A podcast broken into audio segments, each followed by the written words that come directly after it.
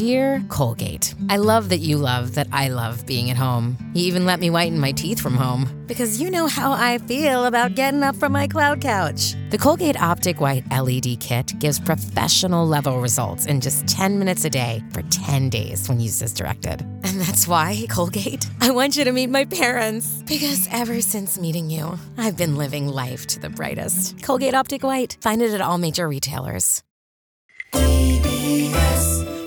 ドキャスト。時刻はは6時30分になりました。9月13日水曜日。TBS ラジオキーステーションにお送りしているアフターシックスジャンクションパーソナリティの私ライムスター歌丸です。そしてはい、水曜パートナー TBS アナウンサーの日々真央子です。さあ、ここからはカルチャー界の気になる人、物、動きを紹介します。カルチャートークのコーナーです。今夜のゲストは今ね非常にお忙しいはずです一しお忙しいはずですしなぜか被ってしまうという、ね。なんかね、この特集やろうと思うそと、うなんか大きいことが起こるという。はい、高校演劇の番記者こと、まあ、高校演劇周りのね、いつも特集お世話になっております。TBS ラジオ、澤田大記者です。澤田君よろしくお願いします。こんばんは、国会の方から参りました、澤田大樹です。よろしくお願いします。ね、今最近国会のみならず最近のいろんな記者会見でも非常にクリティカルクリティカルクリ疲れるクリティカル澤田いやいやいや、もうそれ歌丸さんだけですから、そういう人私ね。すいません。いやでも「N スタ」でもあさださんの声だと思うとですねなんだか私も誇りこ誇り高きと言いますか。いいですね。うん。まあ、ということであの非常にお忙しい中ね、はい。先ほどもセッションでも話しているというね、はい。はい。中からのご登場でございますが今日はここ演劇、えっ、とずいぶんやってますねうちもね。もう6年目です。番組開始の年から始まってるので、うんちょうど6年目ってことなんですけど、毎回バンバンどんどん取材したことが増えていくので、うんうん1時間に入らないんで。ま、前にやったあの作品が今こうなりましたみたいなのも増えてるわけですよね。はい。なので、あの今回は2回に分けてお届けしたいなと思ってまして、うん。うん今日はプレ高校演劇特集としてですねあの文化系部活の全国大会の総文祭を毎ええ。年取り上げてますけど、それ以外の話題を今日は、うん。えー取り扱っていければなと思ってましてあの本体は来週の「ビヨンドザカルチャーで、はい。鹿児島総文の模様をお送り。前夜祭ですね、はい。今日はね。前夜祭うん。はい。ということで、はい。こ今年もまあ現地の取材に行かれち鹿児島行ょうどさ、ねちょうどさ、台風来る来ないの時期じゃない？台風来る来ないありましたね。あったよね。ありましたありました。てか俺らライムスター来る来ないの時期でもあってね。てかその時期で俺らいたと思うよ多分鹿児島。あじゃあ近くにいたと思いますね。近くにいましたなんか、うん。て天気悪かったですよね。そうそうそう。なんなんでいねえんだって言われても仕事だからとしか言いようがないんだけど。なんで歌丸さん来ないんですか？いたのにっていうね。まあまあじゃあその TBS ラジオが協賛したんですよ。あそうかそうか演劇部門を。そうかそうかそうか。なおのことではうん。ね、じゃあまあ来週はねその鹿児島総合はいがっつり聞くとして今日はそれ以外のでも高校演劇の話題がすごい増えてるわけね。それ以外増えてます増えてます。それ以外っていうぐらい、はい。うん、その話をお知らせなんと澤田君に伺いますよろしくお願いしますお願いします。 Hey, it's Kaylee Cuoco for Priceline. Ready to go to your happy place for a happy price? Well, why didn't you say so? Just download the Priceline app right now and save up to 60% on hotels. So, whether it's Cousin Kevin's Kazoo concert in Kansas City, go Kevin, or Becky's Bachelorette Bash in Bermuda, you never have to miss a trip ever again. So, download the Priceline app today. Your savings are waiting. Go to your happy place for a happy price. Go to your happy price, Priceline. After Six Junction. 生放送でお送りしていますアフターシックスジャンクション今夜のゲストは高校演劇の番記者こと TBS ラジオ澤田大樹記者ですよろしくお願いしますよろしくお願いします。さあということで早速澤田記者に今年の高校演劇界ね、えーまあ、いろんなトピックが広がっているということでおご紹介いただきましょう何いきましょうか？はい。プロも注目する高校演劇が今年もやっぱり熱い。高校演劇の演,、はい。まあ、演目というかそれをプロがやって広がっていくみたいな、まああ何度かねねあの取り上げましたアルプススタンドが発のまあま映画化したり、まあそれがプロでっていうのもあったりとかもしましたけども、まあ、今年もあるんで、ん。えーまあ、全体的に今年1年間の高校演劇トピックスをまとめてお伝えする中でそれをご紹介していければなと思っています。うん。で、まあ、一つは、まあ、あの作品をプロが上演ということでこの企画の1年目2018年なんですけれども、第1回高校演劇特集で取り上げた「フートボールの時間」という、えー作品です。でこれあの香川県立の丸亀高校がかつて、うんその昔の頃にうん行われてた女子サッカーをめぐる歴史をその学校の歴史を書いて、まあ、最優秀賞を受賞した作品なんですけども、うん。この秋プロが講演すると、あれだって題材といいね、調査って見事な見事なあれでしたもんね。歴史も含め、うん。で時代の空気感も含めってことなんですけども、やっぱり取りに来たかって感じがしますね。はい。うん。で元々の原作は豊島典子先生という、まあ、先生が書かれた作品なんですけれども、それを、えー殉職と演出を務めるのが演劇ユニットみなも座を主催する瀬戸山美咲さんという、もうもうバリバリの演劇名人が、えー関わってます。で、えー今月18日からあの岐阜県の可児市というところを皮切りに、まあ、全国で上演をしていくということで、これ東京にも来るんですよ。で、10月26日から11月1日まで吉祥寺シアターで上演されるので、うん。これ私も行くんですけど、うん。あのぜひあのこの特集をきっかけに、まあ、このフートボールの時間という作品を知った方には、ぜひプロのがどういう演じるのかっていうのも含めて、ちょっと見ていただきたいなというふうに思ってます。うん。うんで続いてなんですけども、はい。あの演劇部 OB がプロの道へということで、うん。まあ、去年の、えー、高校演劇特集の後にあうん。の全国大会映像配信されてたので、はい。まあ、それを見て振り返るっていう特集を長峰由紀さんと一緒にうん。やったのを覚えてられるかなと思うんですけれども、うんその時に歌丸さんに見ていただいた「走れ走れ走れメロス」という、うん。あの UNEXT で当時うん。配信してたドキュメンタリー映画を見てもらいました。男の子たちがね、うん。うん。はい、うん。これ島根県立水戸屋高校掛屋分校というところの生徒たちがまあ演劇と出会って、同好会として下北沢で上演するまでを描いた作品なんですけども、まあ、その中で中心的な役を担ってた曽田翔吾君という、うん。えー子がいるんですけどもで彼その翌年、まあ、去年なんですけれど「走れ三月期」という一人芝居で県大会突破して中走れ国ブロック走れ走れ目指す次は走れ走れ三月期三月期しかも一人芝居。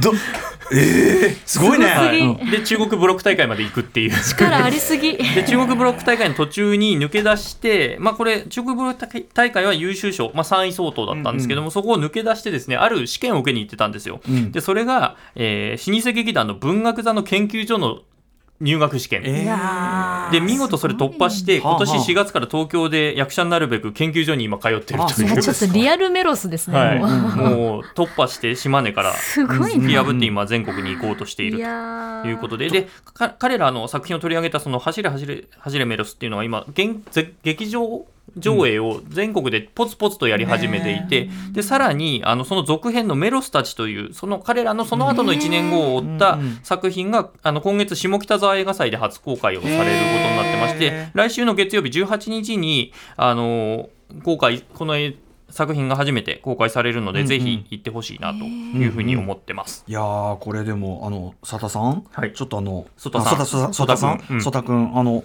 頭角現してくるかもしれませんねそんなね。いややっぱり本当に客を引き込む力が彼やっぱあるんですよ、舞台僕何度か見たんですけど、生で。やっぱすごいですね。走れ三月期一人でどうやってやるの？ちょっと見たいですよね僕も。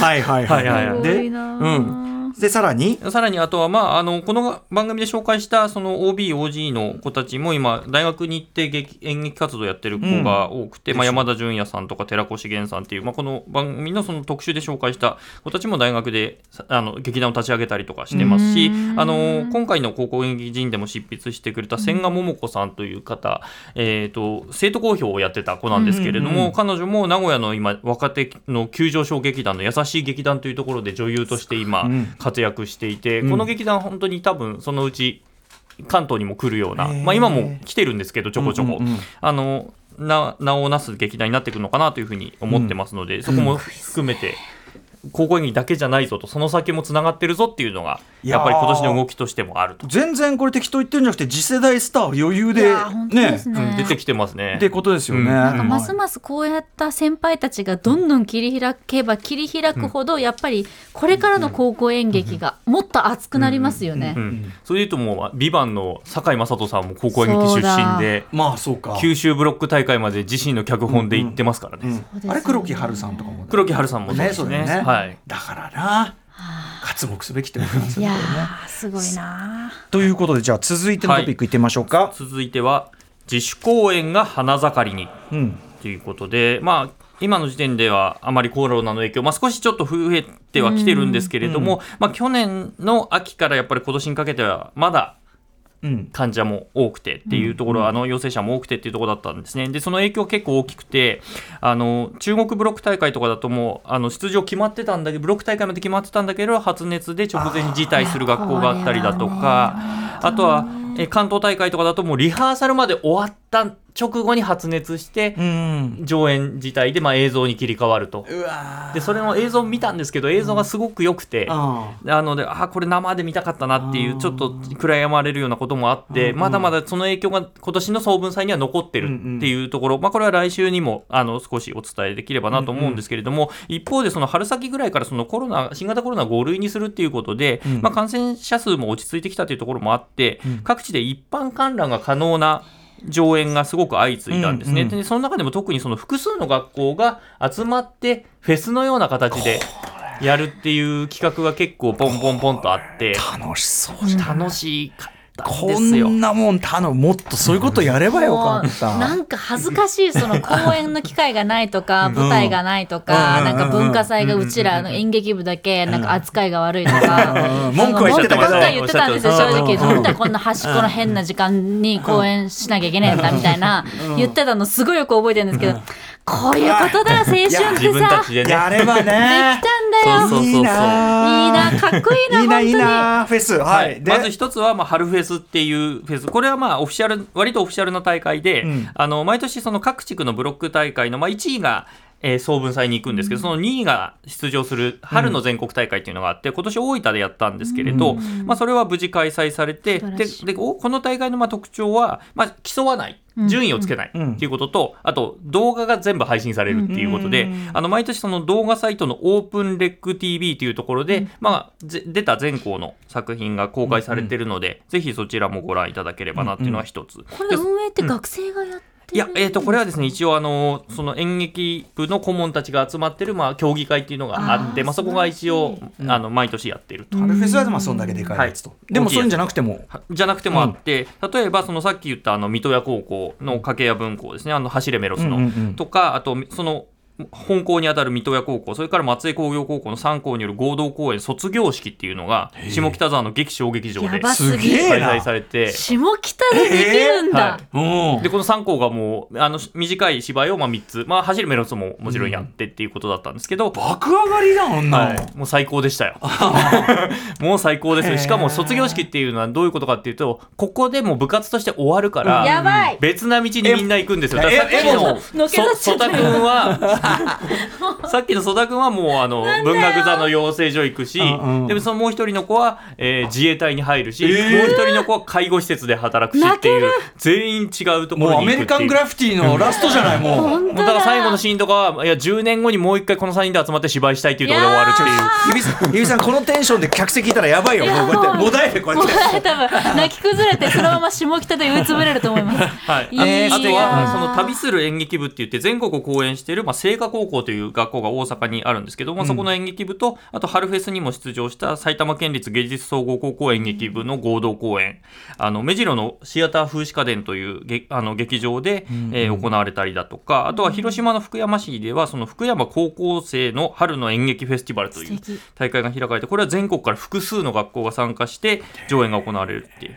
まあ、これ全部見に行けるうん。ですよ、ん。行こうと思ったら、んうん。っていう上演でしかもやっぱり高校演劇のそのフェス的なところっていうのはやっぱり大会もそうなんですけど複数の学校がわって集まって何に出会えるかわからない状態でうんうんうんうん。行って、うん。あこんなすごいの見たよっていうのが最高なのがやっぱ高校演劇の出会い方とか偶然の出会いみたいな。うんうん、もうねそのちょ、えそういうなんていうの総文みたいに選ばれる、うんさらに前じゃないけどね、はい。はい。もうむき出しのね、はい。あれだもんね、うん。あとなんかそのなんていうの合同フェスゆえの、はい。多分みんなの高揚感、みたいのが多分はね。お祭りというかお祭り。競うわけじゃないからそうそう。ライバルでも何でもないし。そうそうそうそう。そういうこう緊張感からも抜けた、でもかましてやろうみたいなのもあるんだろうしやっぱもうつくづくさすさっきからさやればよかったってまた後悔。やばい。めちゃくちゃ悔しい。てかすごい。本当にすごい。なんかやっぱり時間は限られてるってことに甘えてた私、あやっとー下北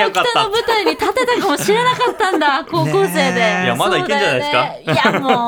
今から。でもいやまあすごいな。他のさ別にもちろん音楽活動なりとかなんだかそうい。うのでもやってもいいけどやっぱり高校演劇はそういう意味ではそのなんていうかなこうこういうこうなんていうのアウトプットっていうかさ、はい。そのある種のこう道ができてるからやっぱやりやすいかもねこういうのね。うんで見に見に来る、まあ、道もあるしっていうところもありますよね。ちょっと食らってます。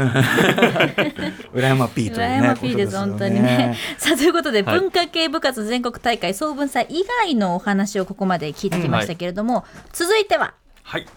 今年もいろんな豊作がありました。ロードトゥ鹿児島総文。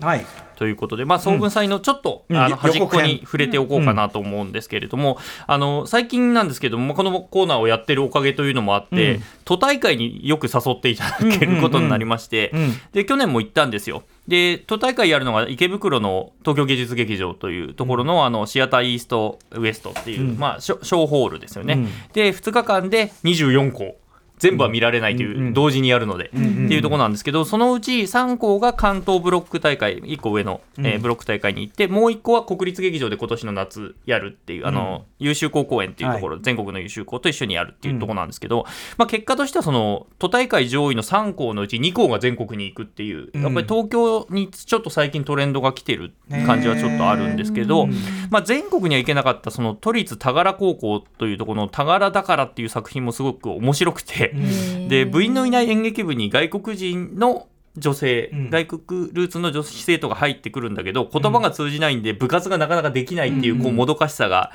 あって、うんうん。でもそれに苛立ってるわけですね日本人部員の子たちは。うんうんだけど、まあ、最終的に彼女を受け入れて、まあ、全全力でダンスを踊って終わるってへいー。う超エモい作品で。3人、3人でやってるっていう。で全国大会にはこういう作品ってなかなか来ないんだけれども熱量が超伝わってくるっていうのはやっぱり地区大会とか県大会とか、まあ、都大会とかっていうところの、ん。まあ、作品の楽しみなんですよね、うん。こうなんか言葉にはできないけどすごい熱だけあるみたいなのが見られてすごい良かったなっていうのがあって、でその都大会で見られとその時見られなかったのは立川女子高校の作品を見るために、ちょっと私群馬の桐生で行われた関東大会まで見に行ったんですけど。忙しいですよね、うん。記者として。うん。ちょっとこの立川女子は絶対見たいと思って行ったんですけど。です。でこれまあすごい素晴らしかくて、まあ、これ全国大会行ったのでこれは来週紹介するんですけどその中で出会ったのが栃木の男子校の宇都宮高校です。これ前あの、はい。ギリシャ喜劇をやったあの、うん宇都宮高校なんですけど、うん。その純粋で低減明法的な変態あるいはという作品で、うん。えーこれ、まあ、ストーリーは置いといて、ん。あの筋トレしりとりっていう競技をその舞台の中でやってて、うん。まあ、要するに筋トレしながらしりとりするっていう、うん。腕立て伏せとかしながらしりとりするっていう競技、ええ。それがすごくバカバカしいんだけど、うん。やっぱりなんなんかわからないけどの熱量っていうかうん。熱さっていうのはすごく客席に伝わってきてて、ええ。まあこのどこにも向けようのない熱さっていう のはやっぱりこれ客席にちゃんと伝わるなと思って、うんすごい楽しこれも偶然出会ったうんですけどやっぱ楽しいなっていう。タイトルのさその付け方といいさ、はでや中でやってることもはい。その感じといいさ、はい。男子校ペ。アあーこういかにもいかにもこうなかなか出会えないんですようんね。でやっぱこういった作品さっきの,、まあ、あの田柄高校のもそうなんですけどやっぱ全国大会に行くとこってやっぱりその批評的なうん。ところ、まあ、ある種そのうんうんうん。説明できることだったりとか、はいはい。まとまりみたいなところがまあ重視されるわけですよ。まあ、社会性も社会性も含めめて時代性とか、うんでそそういう作品がまあ全国に行くんだけどでもそうじゃない作品だって、いい作品はたくさんあって。ある意味さそのはい。大人受けとか全然考えてない初期衝動だけにまみれたやつとかがあありますあります。るわけだよね。ありますあります。うんうんうん。でそういう作品とやっぱ出会えるっていうのはあのち地区大会とか県大会とかそういうところのまあ魅力だったりするなと思ってて、で現在ちょうどあの来年の総文祭に向けてのまあ地区大会だったり県大会だったりっていうのが行われてるちょうどタイミング、特に関東はそういう時期なんですね。で一般入場がコロナ禍のあの影響がだいぶ下がったので、入場可能なところが多いんで、ぜひこう行ってほしいなって。意外とあちこちでやってますよと、お近くで、はい、でしかも1日 10, 10作品とかやったりとかするんで、こう出会うっていう感じがものすごくあるので、うんこれは合わないけどこれはすごい面白かったっていうのがあったりもすると思うんで、ぜひ行ってほしいなって。いやわこうなんか高校生が一生懸命なんかやってるの見るだけで楽しそうだからいな,、や泣いちゃう泣いちゃう、うん。ね。客席でなぜか なぜか泣いてる。ビール片手に泣いてる。やばいやついる退場 いやでもいいそうね確かにねいいかもね。いいな。ちょっとじゃあ皆さんそういうのもね行ってみてくださいという感じでしょうかね、はいということでちょっと終わりに向けてまとめていきたいと思う、はい。でもさそのさフラッと行ってみて、はい。あのなんていうこうな広いものもあるかもしれないし、そのフラッと行ってみる良さってまさにちょっとあれじゃない？三宅龍太監督あそうとなんです。よポッドキャストあありがとうございます。ね始めてるんですよね、はい。そう、先週の金曜日から配信してます、あのブラッド劇場というのを、はい。改めてどういう試みどういう試みかっていうと、あの下北沢とかにあの劇場がたくさんある街に集合して、1時間上演の1時間前に集合して、パッと見て一番なんとなく入りフラッと入ろうと、ブラッと劇場に入ってみて、ええ。その感想を言うっていうだけのいやいいな。ねえチラシとかも前情報入れずに行ってたもんね。入れずに、あもう何どんな作品やるかとか、ええどんな劇団とかどんな役者とか全然知らずに行って、ええ。まああの掲げられてるあねフライヤーだけ見て入るっていう、だから、あのーいや、だからすっげえ良かったっていうこともあれば、多分、その、何だったのこれみたいな、はいはいはい。あるよね。ありえます。文脈が分かんないみたいなそうありえますのがさ、ね、はい。そういうのも全部込みでパッケー込みでジにするというポッドでキャスト。先週のちょうど水曜日に撮ったんですけど、それはすごい面白い作品だったので、はい、うんうん。あのそれぜひ聞いていただきたい。あの、はい。あのアトロクのポッドキャストで配信してますので、でこれ次回も決まったので、あはい、あの来月ぐらいにまた出せればなと思ってます。はいはいそあと、あと来週のえー水曜日、えービヨンドザカルチャーで、うん。えー高校劇特集2023やります。はい。はい、そしてこれは、えー今日のも含めてなんですけど、えー NHK の E テレの青春舞台という番組の番宣なので、番宣というか、まあ、非公式番宣ね。非公式版うんうんうん。勝手に言ってるんですけど、これこの E テレ自体は30日の土曜日の15時から2時間、えー最優秀作品と鹿児島総文の様子が、うん。えー映像で出ますのでそちらもご覧くださいというのと,、えー、と高校演劇人という冊子を番組初で作ってますが今年そのボリューム3がうん。出ました。